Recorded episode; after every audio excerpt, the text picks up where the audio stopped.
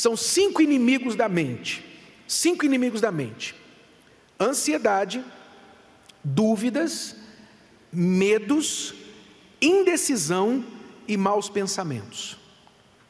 Praticamente todo ser humano sofre com um ou mais desses cinco inimigos. Quais são novamente? Ansiedade, dúvidas, medo, indecisão e maus pensamentos. São os inimigos da mente.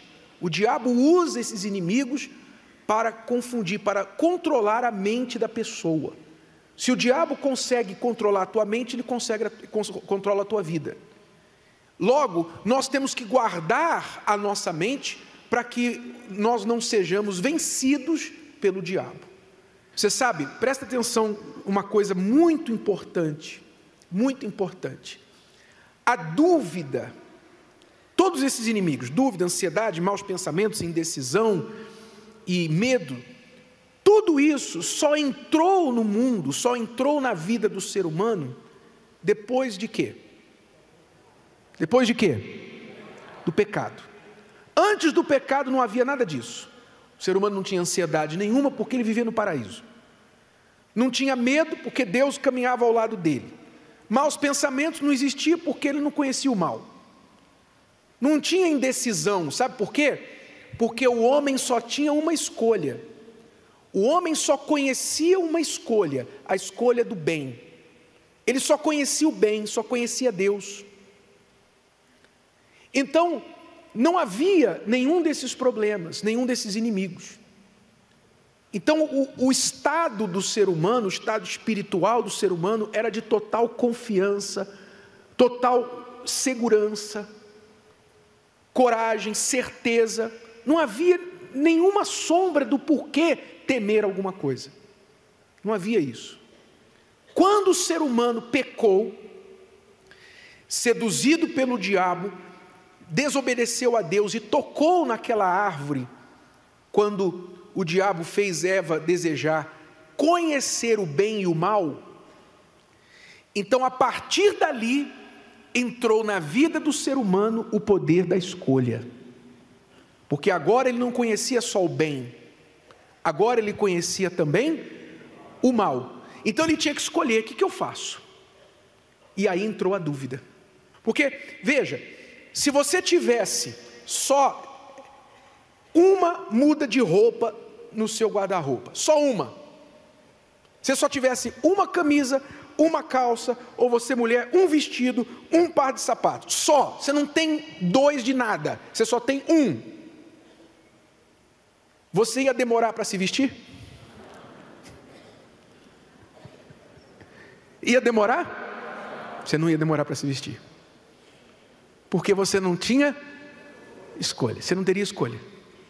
Eu só tenho essa camisa aqui, não tem outra. Então é ela mesma, acabou, não tem escolha.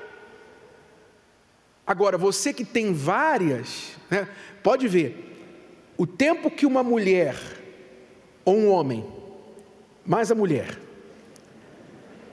demora para se arrumar, está diretamente ligado à quantidade de roupa, de opção que ela tem no guarda-roupa. Está diretamente ligado. Quanto mais roupa, quanto mais pare de sapato, quanto mais opções, mais o que? Dúvida. O que, que eu ponho? Mas essa, acho que essa aqui fica melhor com essa aqui. Não, não, acho que eu vou usar aquela ali. Mas faz tempo que eu não uso aquela ali. Pronto. Fica aquela dúvida, porque você tem várias opções. Mas quando só há uma opção, não tem dúvida, não tem escolha. Foi isso que aconteceu lá no jardim do Éden. O homem e a mulher só tinham uma escolha: ouvir a Deus. No momento em que eles deram ouvido ao diabo, desobedeceram, tocaram na árvore e tornaram-se conhecedores do bem e do mal, quer dizer, ficaram entre duas opções, aí entrou tudo isso que nós falamos há pouco. Todos os inimigos da mente humana. E isso é muito importante você entender, por quê? Porque hoje todos nós temos escolhas a fazer. Todos nós temos que escolher. Mas se você limitar a sua escolha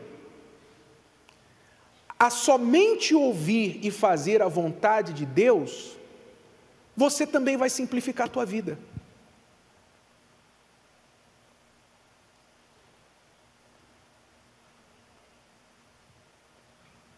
Se você limitar a sua escolha a somente ouvir e fazer a vontade de Deus, ou seja, você não se der a opção de fazer a sua vontade, vontade de fulano, beltrano, quem quer que seja, opinião de outro e tentação do diabo. E se você disser o seguinte: eu vou voltar para o jardim do Éden. É isso mesmo. Se você decidir assim, olha, eu vou voltar para o jardim do Éden. Eu vou voltar para o lugar onde eu só tinha uma escolha. Eu vou voltar para o jardim do Éden eu vou decidir só fazer a vontade de Deus. Ah, a sua vida vai simplificar. Vai simplificar porque você não vai mais ter dúvida, medo de que está fazendo a escolha errada. Será que vai dar? Será que não vai dar? Mas e se eu faço isso, fizer isso, não der certo? Se Não. Você vai simplesmente pensar: eu, eu vou fazer, eu vou obedecer a palavra de Deus. Eu só vou dar a mim uma escolha obedecer. Se você só tiver a escolha de obedecer, acaba a ansiedade, acaba a dúvida, acaba medo, acaba indecisão, acaba mau pensamento. Porque como que se eu obedecer a Deus, pode alguma coisa dar errado ou acabar mal para mim? Não há como. E você pode escolher isso. Thank you.